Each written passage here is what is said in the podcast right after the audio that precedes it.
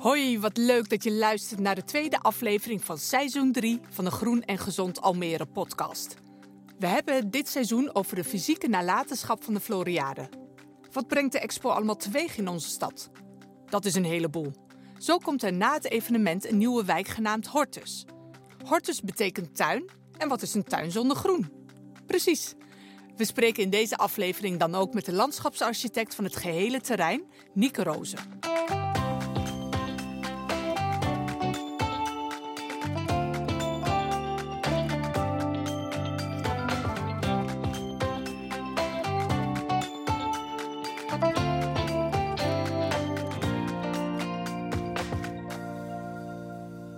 Gaat al jaren mee en heeft over de hele wereld prachtige tuinen en landschappen gecreëerd.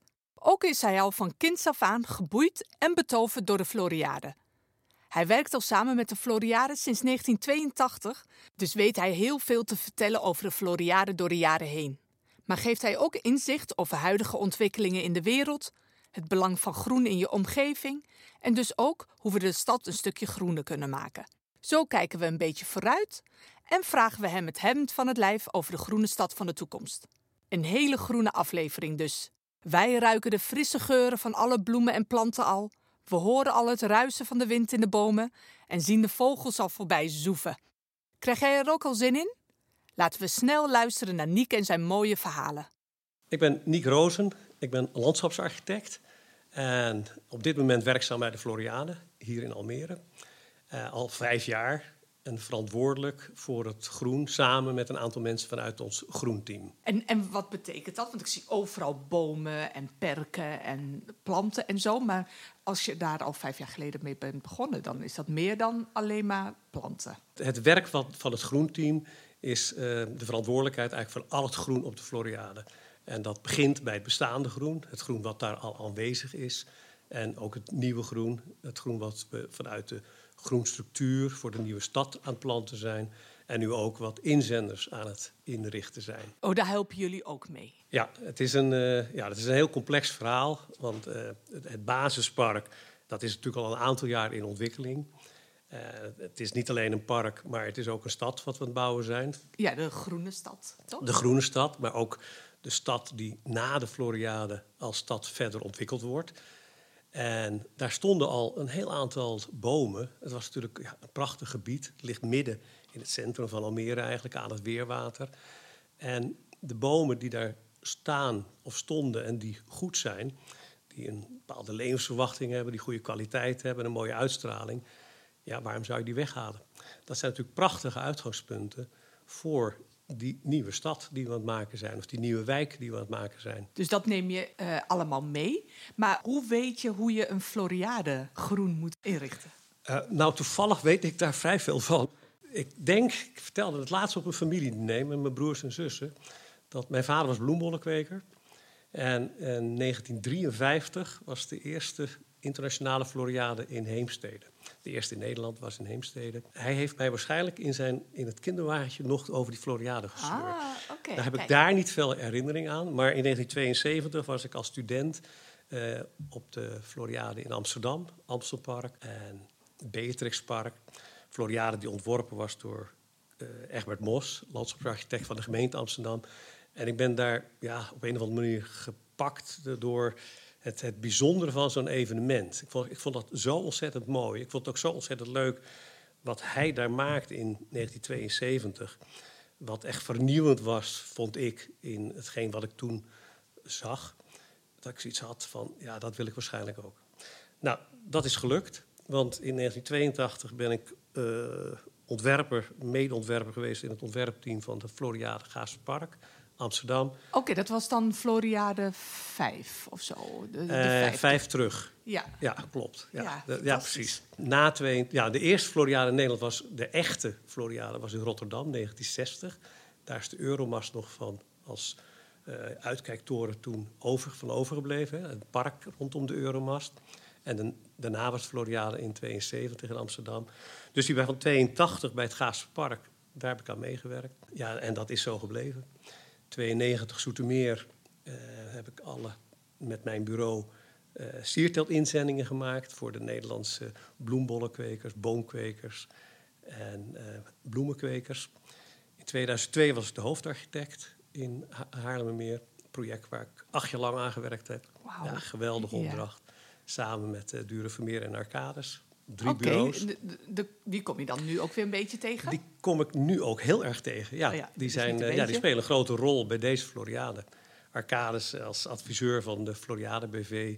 En Dura Vermeer die samen met Amvest in OCAD de Floriade, de basis aanlegt en de Ja. stad ontwikkelt. En wat is nou het verschil tussen bijvoorbeeld de Floriade van 2002 in Haarlemmermeer en deze Floriade? Het mooie van deze Floriade en ook echt het unieke, en, en dat is ook echt zo. Hè? Ik bedoel, elke Floriade is natuurlijk weer mooier dan de voorgaande. Dat zegt ook iedereen. Maar bij deze is het, het, het bijzondere dat het een Floriade is die van het begin af aan als stad ontwikkeld wordt. Tot nu toe zijn alle Floriades als tentoonstellingspark gemaakt. Ja.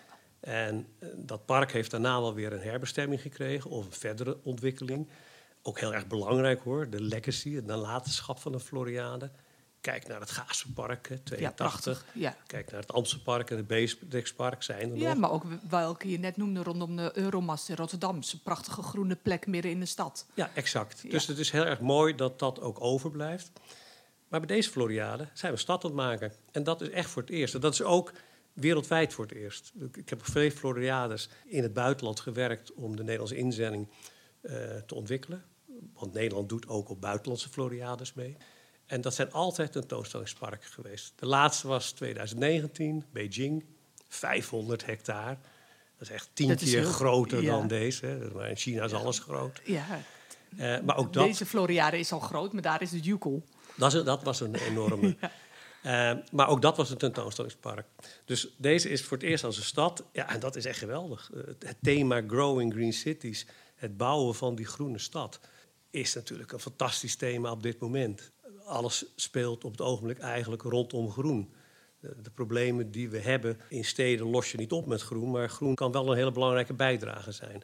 En het is ontzettend mooi dat we dat hier eh, met elkaar kunnen ontwikkelen. En dat het ook verder doorontwikkeld wordt, echt als stad waar mensen komen te wonen. Dus dat maakt het Floriade echt anders dan al die voorgaande. En merk jij dat ook in jouw, zeg maar, in de manier waarop je samenwerkt met lokale overheid, met je partners op zo'n terrein? Is het veel meer samenwerking of is het veel meer gewoon doen terwijl je nog niet precies weet wat de uitkomst wordt? Of is het werken niet zo heel erg anders? Nee, het is absoluut anders. Het is, maar het is vooral ingewikkelder. dus vandaar dat ik een beetje glimlach. Want eh, zo'n proces klinkt natuurlijk heel leuk. En ik ben er ook ontzettend enthousiast over. Eh, maar het is ook een ingewikkeld proces. Het is altijd een ingewikkeld proces om een Floriade te maken. Omdat je met heel veel verschillende partijen te maken hebt. Niet alleen met één opdrachtgever die iets wil of één ontwikkelaar. Maar bij zo'n Floriade komt die hele Nederlandse tuinbouw om de hoek kijken. Dat is voedingstuinbouw, dat zijn de bloemenkwekers, de plantenkwekers, de boomkwekers. Dus je hebt eigenlijk wel 200, 300 opdrachtgevers. Dat maakt het ook boeiend. Maar bij deze Floriade is er een, een, een derde partij bij. En dat is echt inderdaad, we hadden het net al over Dura en, en Amvest, ook al, een ontwikkelmaatschappij. En die ontwikkelmaatschappij is naast dat de gemeente Almere met de Nederlandse tuinbouw samen Floriade maakt, die maakt die stad. Iets wat natuurlijk een heel mooi uitgangspunt is, maar er zitten ook wel weer consequenties aan. Want die belangen, ja, die zijn niet altijd, lopen die parallel. Een tentoonstelling en een stad bouwen. En Dus dat maakt het zoeken. ingewikkeld. Ja, jullie moeten zoeken naar een weg waarin die twee heel goed samen kunnen gaan. Ja, nou, een klein voorbeeldje. Eh, we zijn vijf jaar geleden begonnen, wat ik net zei, over eh, de bestaande bomen. Het inventariseren van bomen die kwaliteit hebben en die een rol mogen en mogen blijven spelen in die stad. Ja, klinkt heel leuk. Maar de consequenties die eraan zit, is dat die bomen er al staan. Eh, een stad, dat vraagt een infrastructuur. Wegen die moeten worden aangelegd.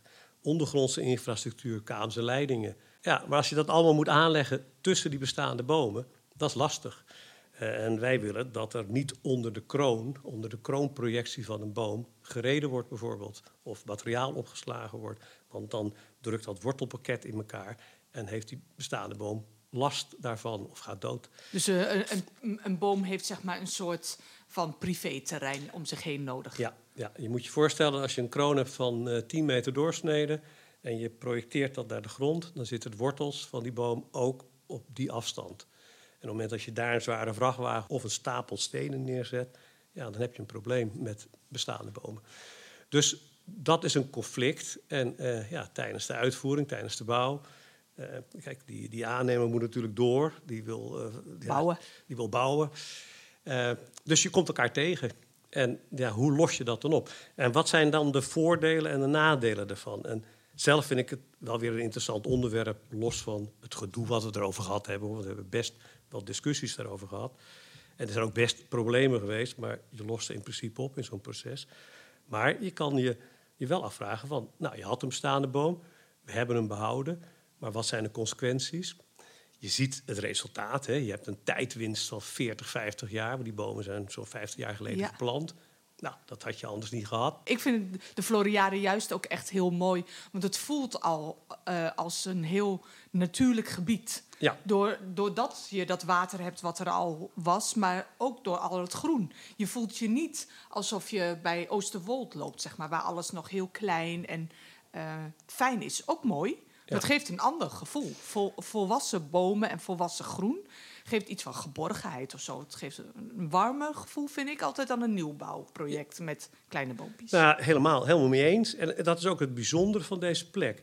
Iedereen die wij, want er komen natuurlijk heel veel mensen kijken nu. Er komen van overal, uh, ja, ik liep gisteren de ambassadeur van uh, Qatar even tegen het lijf op kantoor. Hartstikke leuk, vanuit de hele wereld, maar ook vanuit Nederland.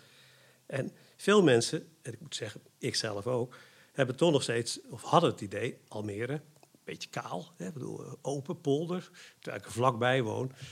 Maar als je eenmaal in die stad bezig bent, en zeker op die plek ook van die Floriade tussen dat bestaande groen, nou, dan krijg je een totaal ander beeld. Het mooie is dat op de plek waar de Floriade uh, ontwikkeld wordt, daar was natuurlijk een hoeveelheid groen aanwezig.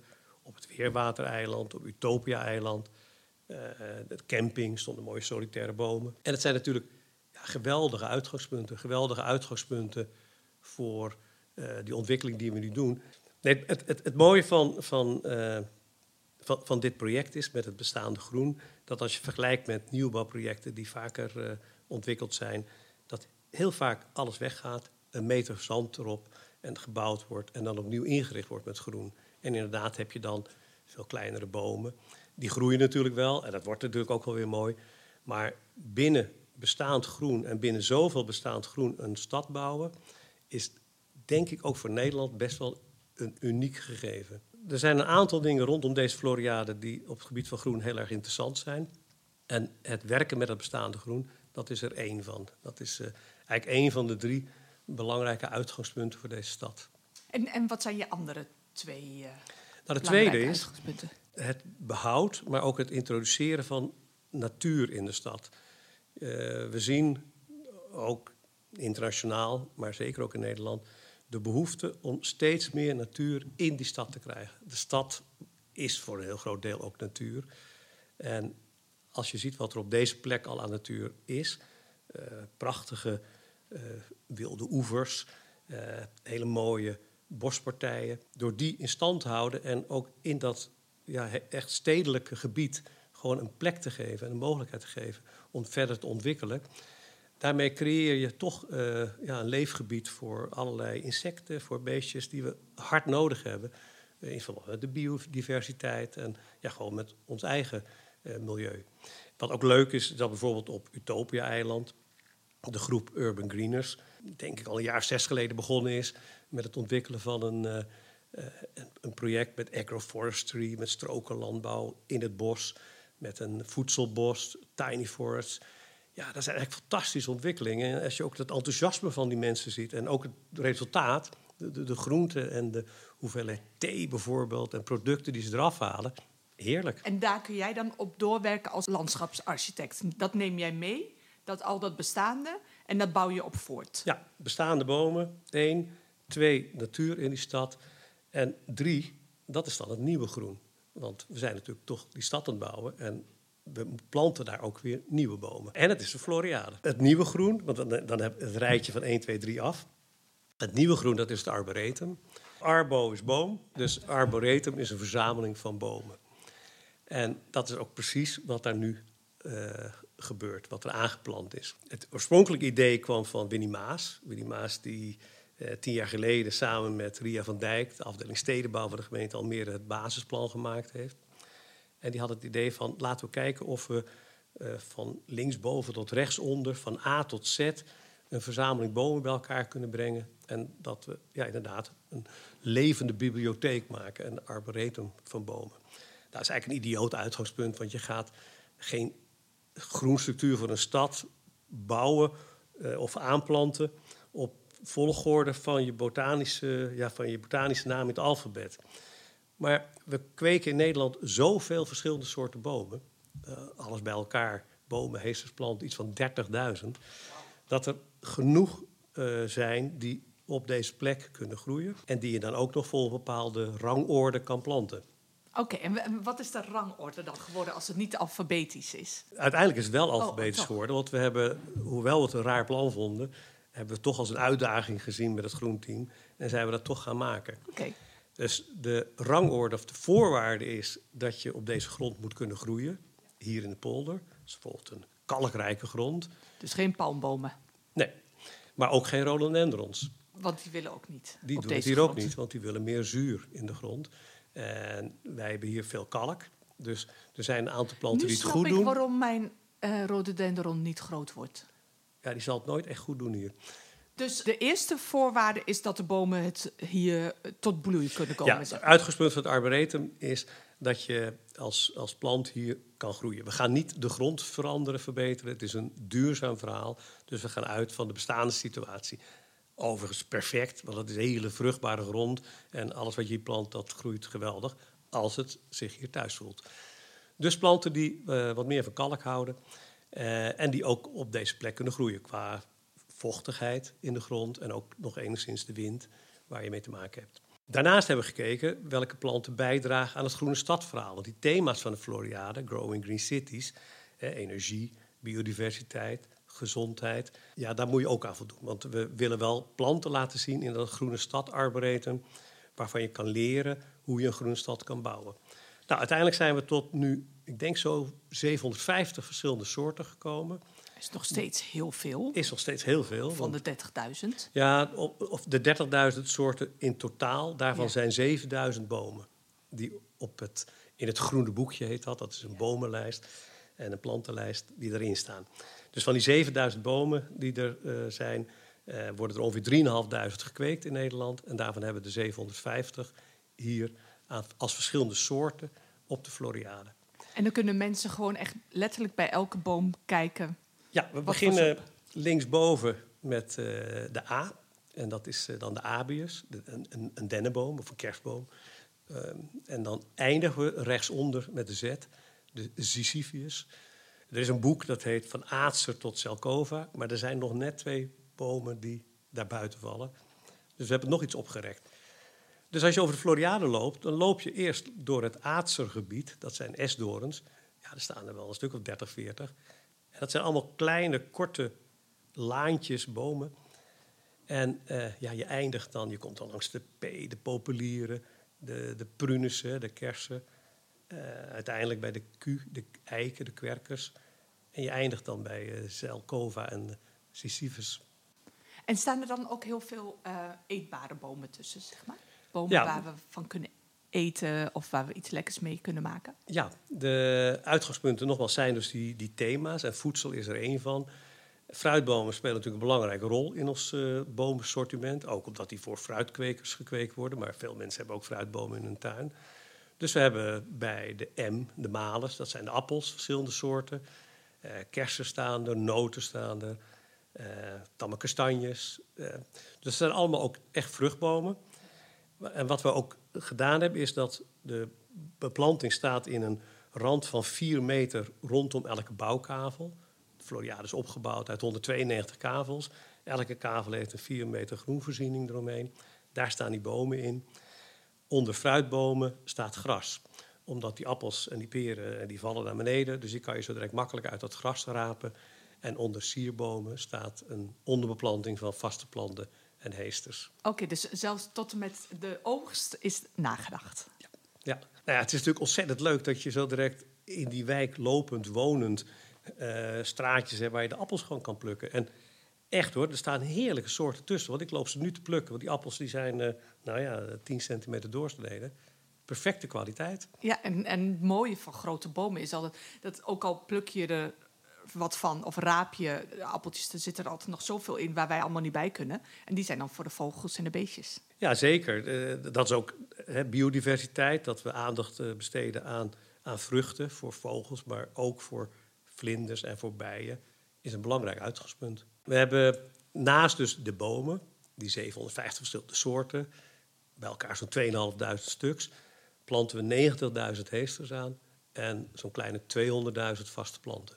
En nog meer dan een miljoen bloembollen. Dat doen we de onderbeplanting, dat staat onder die bomen. En om dat allemaal exact op alfabet te zetten, dat vonden we te ver gaan.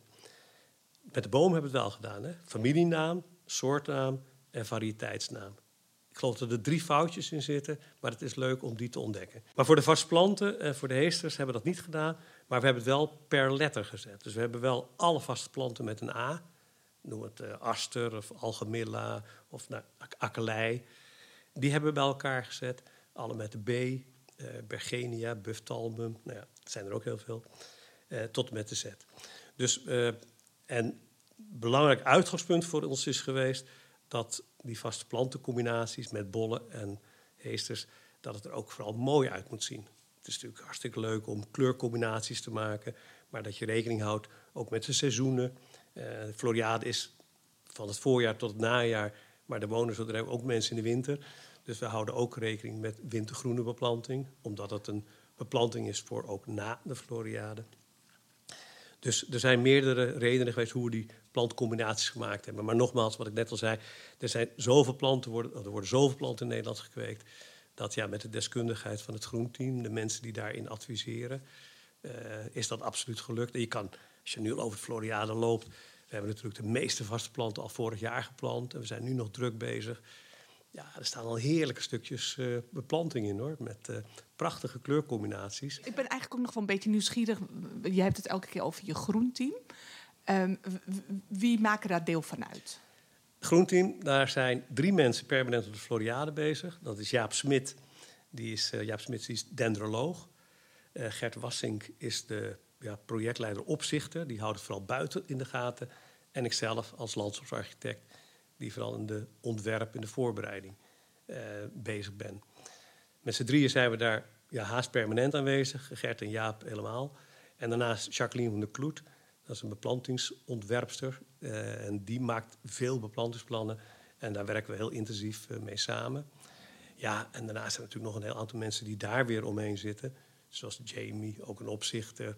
En uh, ja, mensen van bijvoorbeeld firma Donker, die geweldig goed werk leveren op de Floriade. Ja, die zie ik daar allemaal echt planten, letterlijk. Ja, ja. maar dan met de projectleiders en met de voor mannen of vrouwen hebben we ook veel contact om al het werk door te nemen, dat de planningen kloppen, dat de financiën kloppen. De planten die aangeleverd worden en de bomen, die zijn dan allemaal van Nederlandse tuinders? De bomen zijn samengebracht door de Nederlandse boomkwekers. Er zitten twee boomkwekers uit Duitsland bij. Maar 150 inmiddels Nederlandse bedrijven hebben daar een deelgenomen. En die hebben die allemaal geschonken. Het is een gemeenschappelijke boomkwekerij-inzending. Op die Floriade laten natuurlijk heel veel instanties uh, hun producten zien. Dus dat zijn ook die Nederlandse kwekers. Uh, en die vinden het natuurlijk fantastisch om een plek te hebben om nieuwe soorten, nieuwe ontwikkelingen uh, te kunnen tonen. En het mooie is van deze Floriade weer dat die bomen blijven staan ook, ook naderhand in die wijk. Dus zij kunnen dan later bijvoorbeeld aan bedrijven, overheden die ook zoiets zouden willen planten, kunnen ze een levend voorbeeld laten zien. Ja, het is voor de Nederlandse boomkwekers die hier aan deelgenomen hebben. Nou ja, bij elkaar staan er toch 2.500 bomen. En als je dat uitrekent in handelswaarde, is dat een, echt een heel groot bedrag. Dat, dat gaat in de zes nullen. Uh, blijft het voor hun natuurlijk een hele mooie promotieplek. Want uh, dat ontwikkelt zich verder door. En het is ook een nieuw soort uh, inrichting van het groen in een stad. Met veel meer verschillende soorten. Niet meer één rij met beuken of één rij met platanen. Nee, opgebouwd uit allerlei verschillende variëteiten. We gaan naar een veel meer diversere beplanting in de toekomst. En dat kan je daar laten zien. En dat kunnen zij natuurlijk laten zien aan hun klanten. Het, mooie is van uh, deze manier van aanplant, en dat is ook weer het mooie van zo'n Floriade, dat het ook een experiment is. Um, dus je hebt bepaalde gedachten bij uh, bepaalde uitgangspunten, bepaalde ideeën over hoe je het zou moeten doen. Maar het moet zich ook weer bewijzen.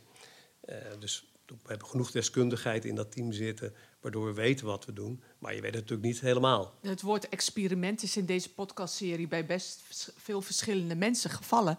En dat is eigenlijk wat we bij heel veel terug horen: dat het zo fijn is dat de Floriade de mogelijkheid schept om het aldoende te leren. Want we, we staan allemaal aan die transitie. Zeg maar, we, ja. we moeten eraan gaan. We weten dat de manier waarop we het nu doen niet goed heeft uitgepakt voor aarde en mens. Dus we moeten dingen veranderen. Maar ja, dingen veranderen terwijl je nog niet zo goed weet wat er uh, uitkomt, is, is best lastig. Dus we, we, horen het van heel veel mensen terug dat ja. de Floriade echt een hele fijne plek is om het ook echt daadwerkelijk samen te proberen op te lossen en nieuwe uh, richtingen in te slaan. Dus dat hoor ik bij jou nu ook terug. Nee, dat klopt. En eh, dat vind ik zelf ook heel erg leuk. Want ik denk als mensen iets willen veranderen of kunnen veranderen, dan is dat vooral nog mijn generatie. Ik bedoel, die volgende generatie gaat dat zeker doen. Maar ik vind degene die het toch voor een groot deel veroorzaakt hebben, de situatie waar we nu in zitten, dat daar een bepaalde verantwoordelijkheid ligt om op het moment dat het nog kan wat te doen. Dat is ook precies de reden dat ik nu nog met deze Floriade bezig ben. Want eigenlijk zou ik kunnen stoppen met mijn werk. Ik bedoel, ik heb een bepaalde leeftijd behaald. Ja. Uh, maar ik vind het A, veel te leuk om te doen. Hè. Het is ontzettend leuk werk. Uh, met vooral de ervaring met die voorgaande Floriades en ook internationaal. Maar ik vind het ook een voor mezelf een soort, ja, bedoel, ik heb het voor mezelf als een soort plicht gezien van probeer nou met die ervaring die je opgebouwd hebt door al die jaren heen, zonder dat je er eigenlijk erg in hebt, want, maar dat is wel zo, doe daar nog wat mee. En om dat nu in te brengen in dit project weer, wat dan ook precies wel een project is, de Groene Stad, waar we ook al twintig jaar mee bezig zijn wel, en wat nou hier echt gebouwd gaat worden, vind ik heel erg mooi. Een soort nalatenschap. Nou, een beetje wel. En eh, ja, als ik met mensen vanuit mijn, mijn leeftijd praat, dan nog steeds denk ik dat wij nog veel kunnen doen. Het zijn vaak mensen die op een bepaalde positie zitten, die aan bepaalde knoppen kunnen draaien, die ook mogelijk uh, de middelen hebben om wat te doen. Dus ik vind zelf, als er nog iets gedaan kan worden door deze generatie, doe het dan nu. En ga niet wachten tot de kinderen die het gaan doen. Maar um, hoe, hoe zie jij de toekomst voor je van de, de groene stad? Ja, ik zie die toekomst ja, twee kanten op. Aan de ene kant uh, heel veel mogelijkheden. Ik, ik, ik merk heel veel uh, positieve uh, gedachten, ook bij jonge mensen, van hoe het opgepakt zou kunnen worden, hoe het veranderd zou kunnen worden. En ik zie ook dat het gaat gebeuren. Dat gebeurt natuurlijk ook. Als je de afgelopen jaren inderdaad, wat je net zei, de transitie, de energieverhaal, hoe we omgaan dat, het moet gewoon keihard. De, de, die laatste rapporten die, uh, maken het overduidelijk. Uh, in 2030 eten we waarschijnlijk uh, allemaal geen vlees meer. of op een andere manier. Of op een andere manier, ja. precies. Ik vind het zelf al... Ja, als ik twintig jaar terugkijk... ik, ik heb heerlijk genoten van biefstuk en noem maar op. maar ik eet nu misschien nou, eens in de drie weken... of eens in de twee weken nog vlees. En ik vind het dan best lekker. Maar ik mis het al helemaal niet meer. Want je kan zo ontzettend lekker vegetarisch eten. Dat ik het niet eens meer in de gaten heb of ik wel of geen vlees gegeten heb. Dus ja, er zijn, er zijn zoveel dingen aan het veranderen op bepaalde vlakken. Um, dat ik denk dat, dat, dat daar uh, put ik uh, hoop uit. En als ik ook naar de Floriade kijk weer, zie naar inzenders, de, de statements van inzenders, de theme statements, wat men beoogt te bereiken, internationaal ook. Dat is vreselijk leuk. Dat is echt zo leuk. Het heeft allemaal toch te maken met hoe de mens in balans uh, met uh, de natuur, uh, de ontwikkelingen tegemoet gaat. Nieuwe stedenbouw, nieuwe bouwmethodes. Wat ik ook heel erg grappig vind, is dat als je de, de uitgangspunten van die inzendingen ziet, bijvoorbeeld het paviljoen van Almere, Amsterdam, mooi paviljoen, dan zie ik ook wel weer hele traditionele bouwmethodes, uh, materiaalgebruiken terug. Kleine Aarde, jaren 70. Ja, als ik dat, dat boek en uh, dat project zo bekijk, werd het toen enigszins ja, door sommigen afgezabeld als geiten, geitenwolle sokken en macrobiotisch en dat soort dingen. Macrochaotisch. Precies. Maar als je nu kijkt, dan komt daar toch heel veel weer van terug van toen. En dan heb je het over 50 jaar geleden of zo. Ehm, dus ik denk dat er uh, teruggepakt wordt op, op, op, oude technieken, op kennis die we hebben, op kennis van onze voorouders ook.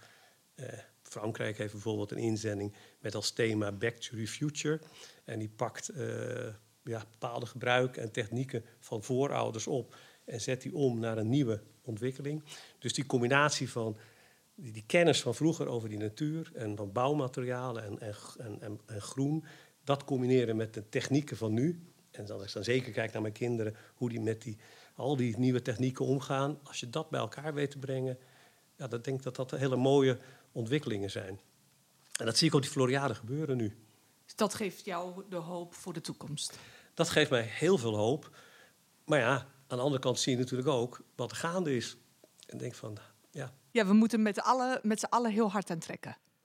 We moeten er absoluut met z'n allen aan trekken. Ja, het is uh, iets wat al, uh, wat al natuurlijk al een heel aantal jaren gezegd wordt. Uh, kijk naar de Club van Rome. Ik heb, ik heb nu aan de afdeling stedenbouw, hier van Dijk, gevraagd van... Het zou eigenlijk heel erg leuk zijn om, en dat gaat ze denk ik ook doen... een paar studenten vragen, vragen om dat te onderzoeken. Wat hebben we 50 jaar geleden, 70 jaar geleden... bijvoorbeeld met het rapport van Rome, de kleine aarde... een aantal van die projecten En wat zien we daar nu van terug op die Floriade? Zitten die uitgangspunten daar nog steeds in? Hoe wordt dat opgepakt? Hoe wordt dat doorontwikkeld? Dus zo nu en dan terugkijken is uh, sowieso altijd goed. Maar ja, ik maak me ook wel zorgen. Ja, kijk, op de Floriade hebben we bijvoorbeeld een, uh, het is een vierkant raster uh, met 192 kavels. Daar komen zo direct 2000 mensen te wonen, 2200, ik weet niet precies. Er staat één grote voetafdruk op. Dus je hebt de vierkant van de Floriade, 64 hectare. En er staat een voetafdruk op en die is, heeft een lengte van 500 meter. Die voetafdruk die ga je zo direct zien. Die gaan we met een kunstproject met kinderen die de bomen omarmen, waarmee we die voetafdruk gaan maken, zichtbaar maken. Dat is een project dat doen we samen met het programma Klokhuis en mogelijk ook met Wereld Natuurfonds om de ecologische footprint van een mens in Nederland, wij, per jaar aan ruimte nodig hebben. 4,9 hectare, zeg maar 5 hectare. Floriade is 64 hectare, 800 bij 800. Trek even het water ervan af, want zoveel water hebben we niet nodig. We hebben maar 200 meter water nodig. Uh, hou je zo'n 60 hectare over, 5 hectare voetafdruk. Dus dat is uh, eh, 12. Dus 12 mensen, eigenlijk dat is de ruimte van de Floriade wat we nodig hebben. Er wonen zo direct 2000. Hoe gaan Als je we dat, dat doen? Omrekent naar de hele wereldbevolking. En ja, waarom zou iemand in China geen recht hebben op twee auto's, net zoals wij, of wat dan ook? Hè? Dus, dus onze levensstandaard doorrekenen. Dan heb je drie van die aardbollen nodig. Dat gaat dus niet. We weten eigenlijk, als we met common sense gaan werken, dat we te veel eisen. Ja. Te veel nodig hebben, te veel onttrekken aan deze aarde. Dus we moeten met z'n allen ook misschien wat inleveren. Maar dat, dat, dat is de les die ik uh, uit deze podcastserie heb meegenomen. Dat inleveren is goed voor ons. En dat is heel positief. En we, we moeten er eigenlijk naartoe zien te werken dat het niet een negatieve inleveren is. Zeg maar wat jij net zei, jij kunt je nog herinneren dat je heel veel vlees at. Uh, en dat doe je nu niet meer. Maar dat voelt niet als dat ik jou iets heb afgepakt. Dat je geen vlees meer mag eten. Het is ook heel lekker om vegetarisch of plantaardig te eten. En het voelt dan niet meer als een gemis. Terwijl in eerste instantie, als je daar met een negatieve blik naar kijkt, dan denk je: er is mij iets ontnomen waar ik had voor heb gewerkt. Ik heb het niet eens meer in de gaten of ik vlees eet of niet. Wat je zegt, het, eh, het inleveren, ja, hoe kan je omgaan? Hoe kan je op een hele verstandige manier omgaan met hetgeen wat je hebt? Kijk, het groen is, uh, is een, wel een, een belangrijk onderdeel, of het is een onderdeel van hoe we leven. Groen maakt een heel belangrijk onderdeel uit van de stad. Uh, groen kan helpen om problemen op te lossen. Uh, bijvoorbeeld als we het over de temperatuur in de stad hebben, of de hoeveelheid regen die er valt. Uh, we krijgen met steeds extremere weersverstandigheden te maken. Dat kan je niet veranderen. Dat, ja, dat hoop ik wel dat het kan veranderen, maar ik ga er even vanuit dat dat nu gaande is. En daar laten we ook weer op de Floriade voorbeelden van zien hoe je daar kan inspelen. Bijvoorbeeld dat arboretum die bomen die er staan, daar staan bijvoorbeeld beuken in die uit het Verre Oosten komen. Vagus orientalis. De normale Nederlandse beuk die we hier hebben, die we allemaal kennen, die gaat verdwijnen. Die trekt het niet meer in het stedelijk klimaat Is te wordt te warm. Is te warm. In een park kan hij nog wel groeien, maar als het in, op een plein staat of in een straat, dan gaat hij problemen krijgen. En dat zie je, die worden ook niet meer aangeplant daarvoor, die gaan verdwijnen. Dus je moet inspelen op die ontwikkeling en kijken wat kan er dan wel groeien. Nou, bijvoorbeeld die beuk, die Vagus orientalis. Dus op, op die manier kan je daarop inspelen. Ehm, we gaan ook dingen uitleggen, dat is ook wel heel erg leuk hoor. Er is bijvoorbeeld één plek waar we vertellen over de, ja, de, over de waarde van bomen. Bijvoorbeeld als het gaat over temperatuur. Het is natuurlijk logisch als je een boom neerzet dat schaduw is onder die boom. Nou, dat is op zich goed zichtbaar te maken met een thermometer. Dat zullen we ook doen. Eh, daardoor warmt die stad ook minder op. Maar die boom die geeft niet alleen schaduw, maar die verdampt ook. Dus als het warm is, dan zuigt hij vocht uit de grond en dat gooit hij er bovenuit. En die verdamping geeft weer verkoeling. Iets wat ik ook niet wist, is dat als een boom heel erg staat te verdampen op warme dagen, dan moet hij zo zuigen uit die grond dat de stam van die boom wat inkrimpt. Dus we zijn nu bezig met een project van Wageningen en studenten, dat daar een meetlintje om die stam komt. We hebben een hele grote populier daarvoor uitgezocht. En dat meetlintje dat geeft aan op eh, warme dagen, als de zon schijnt, dat het wat krimpt. Dat sluiten we aan via een eh, laptop en een sensortje op een fontein. En op het moment dat die boom dus staat te zuigen om te verdampen, gaat die fontein eh, spuiten. Komt er een wolkje boven voor de zon, dan zal meteen die verdamping terugvallen en zal je die fontein meteen zien zakken. Het is Nou. helemaal eh, zichtbaar gemaakt. Ja, we gaan zichtbaar maken Ja. wat doet zo'n boom nou precies en, eh, en hoe werkt dat en wat, wat is dan de kwaliteit. Want die verdamping is natuurlijk weer heel belangrijk voor de temperatuur in die stad. Ja. En dat zijn dus ook voor jou weer allemaal nieuwe inzichten die je hier aan het eh, opdoen bent eigenlijk. Ja, kijk, elke Floriade is in een bepaalde periode, een bepaalde tijd. Als we de Floriades terugkijken in Amsterdam, 72, 82, ging het heel veel over bloemen en over Nederlandse sierteelt. Lieten we veel bollen zien, lieten veel vaste planten zien, eenjarigen. Heel veel grote bloemententoonstellingen. Hè. Snijbloemen vanuit Alsmeer bijvoorbeeld, rozen tentoonstellingen, allerlei. Dus het ging vooral over het mooie van bloemen en planten. Je ziet nu dat daar verandering in komt. En dat is natuurlijk ook logisch, want die maatschappij zit anders in elkaar. En het groen speelt ook een heel een andere rol. Dus op, deze Floriade, en dat is vooral ook met al die verschillende inzenders. Er komen veel inzenders hoor, veel inzenders vanuit Nederland, eh, eh, maar ook internationaal. Ja, daarin speelt het belang van een duurzame samenleving, een goede balans tussen mens en natuur en balans in die stad eigenlijk bij elke inzending een rol. Dus dat is, daar zit een ontwikkeling in door de jaren heen. Het is ook heel mooi om die ontwikkeling te Ja, het zien. is wezenlijk anders. Ja. Dus van, van mooi en prachtig, wat ook belangrijk is. Ik bedoel, ook nuttig en mooi. Gaat het nu, klinkt het bijna naar echt kennis delen, samenwerkingen... eh, een onderdeel zijn van de natuur... in plaats van het te- alleen maar te kunnen bewonderen. Ja, zeker. En natuurlijk moet, eh, mag, mag je het woordje mooi nog steeds gebruiken. En vooral, want beplanting is ook heel mooi. We hebben een plekje, daar hebben we het Instagram Foto Art Project, heet dat geloof ik. Oké, dan kunnen we allemaal onze selfies gaan maken. Exact, exact. Er liggen ook eh selfie-pleintjes voor. Ja. Dat is een project waar we acht eh, beplantingsdeskundigen hebben. Want we laten heel veel soorten beplanting zien. Maar met een, alleen maar soorten ben je er nog niet. Je moet ook nog iets kunnen doen met die beplanting. Dus je moet bijvoorbeeld een mooie samenstelling, een mooi arrangement kunnen maken. Dus we hebben acht beplantingsontwerpers in Nederland gevraagd. Ehm, en ik, ik noem het project ook Classics and Future. Ken je klassiekers? Dus vier van die ontwerpers, dat zijn de wat oudere. Zoals Jacqueline van der Kloet, nazaten van Mien Ruis, eh Tonter Linde... eh, de kleine plantage, Fleur Zonneveld. Dat zijn echt beroemdheden in Nederland op Ja, het gebied van kleine plantage beplantingen. ken ik ook heel erg goed. Ja. Dus die, hebben hier, die doen hier aan mee, maar ook Future, toekomst. Dus twee jonge ontwerpers, Stefan Jaspers onder andere en Marcel Silkens. Maar ook Eres en eh Larenstein Universiteit. Studenten, prijsvraagje georganiseerd. En die hebben alle acht een beplanting ontworpen. Dat wordt een schilderij van ongeveer 10 bij 12, ligt tegen een helling aan. Daarvoor is een klein pleintje. Dus inderdaad, je kan daar zo direct voor gaan staan. Dan heb je een prachtige achtergrond met bloemen. En, het en het, de voorwaarde was, mijn enige voorwaarde toen we die opdracht gaven, was mooi. Het moet mooi zijn. Dus mooi vind ik op absoluut dat mag nog zeker. En dat mag zeker een onderdeel daarvan zijn. Maar uh, ja, het is wel zo dat beplanting steeds meer uh, betekenis heeft. Steeds meer rol. En inderdaad, de kennis over die beplanting, dat is ook interessant om te zien. Hoe men steeds meer weet wat beplanting doet. Zo, wat een fijne vertellen. We zouden wel uren in gesprek kunnen gaan om alles te leren van zo'n bevlogen mens. Krijg jij ook meteen zin om de tuin, het park of het bos in te duiken en je helemaal onder te dompelen in al het groen om ons heen? Wij wel. We kunnen niet wachten om door het arboretum te lopen, vogels te spotten in de vele bomen die er komen of een appeltje te plukken van eigen bodem. Het klinkt als een geweldige plek om te zijn, wonen en leven. Wat fijn dat er zo actief wordt gewerkt om de stad groener te maken. Wij krijgen er energie van.